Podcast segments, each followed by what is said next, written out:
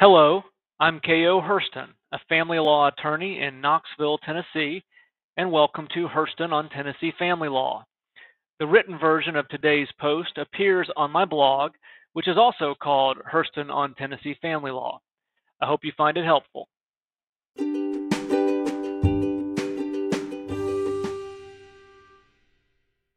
Facts In December 2014, husband and wife became engaged. They set their wedding date for two and a half years later, in June 2017. In April 2017, husband met with attorney to discuss a prenuptial agreement. Attorney gave husband financial disclosure forms to be completed by him and wife.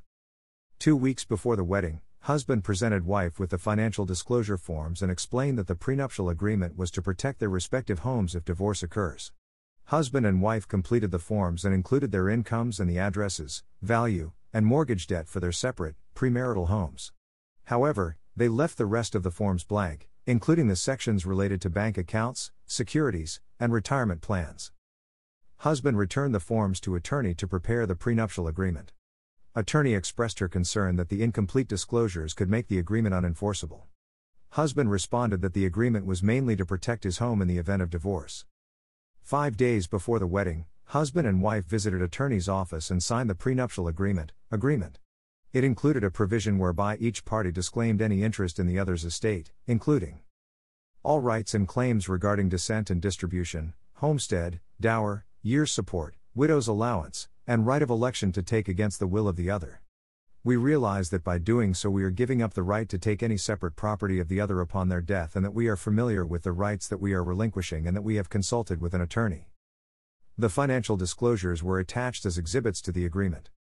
When wife signed the agreement, she was not represented by counsel, and attorney did not advise her about her spousal rights or the waiver of those rights under the agreement.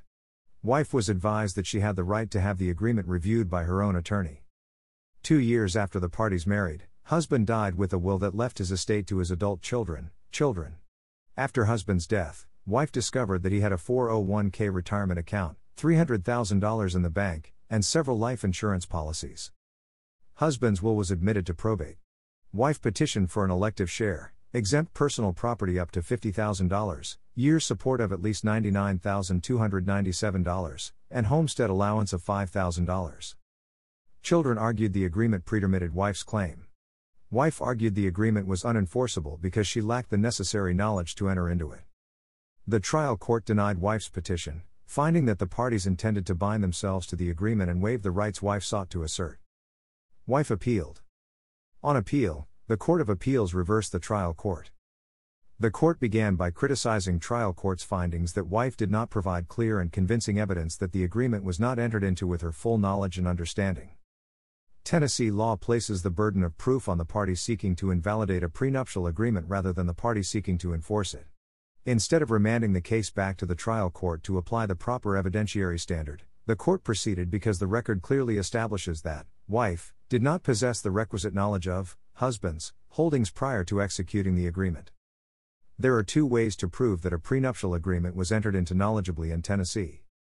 First, the party seeking to enforce the agreement can prove that the spouse seeking to avoid the agreement was provided with a full and fair disclosure of the nature, extent, and value of the other spouse's holdings.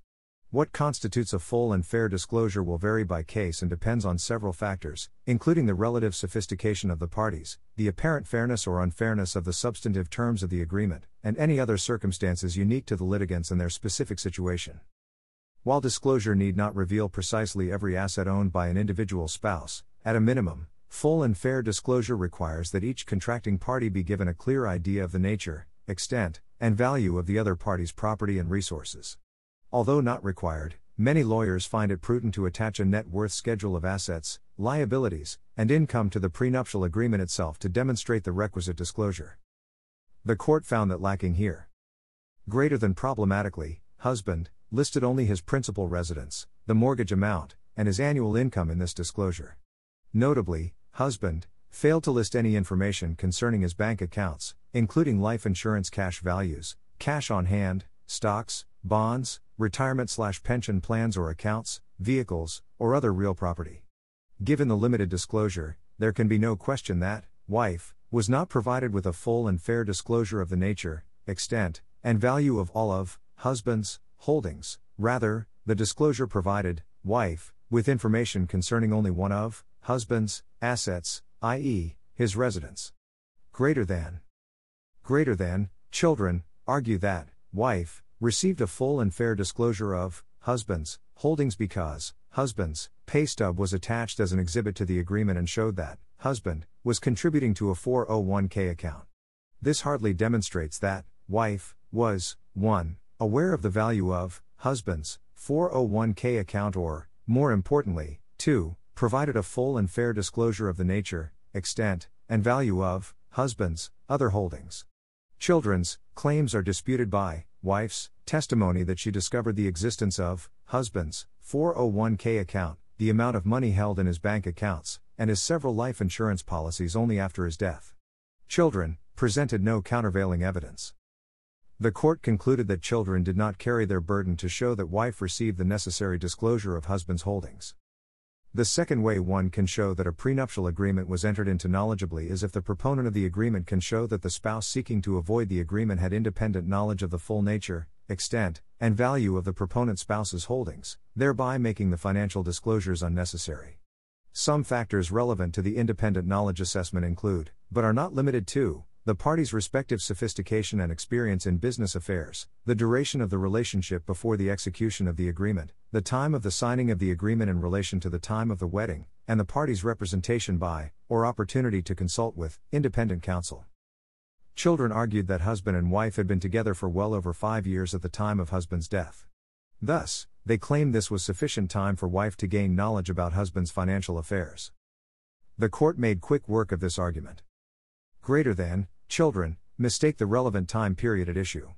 It was, children's, burden to show that, wife, possessed independent knowledge of the full nature, extent, and value of, husband's, holdings when, wife, entered into the agreement, not at the time of, husband's, death. Children, presented no evidence of such independent knowledge at trial and now merely alleged that this period of time was sufficient for, wife, to gain knowledge about the financial affairs of, husband. He undisputed testimony shows that, wife, did not possess independent knowledge of the full nature, extent, and value of, husband's, holdings when she entered into the agreement. Greater than. Greater than. Greater than.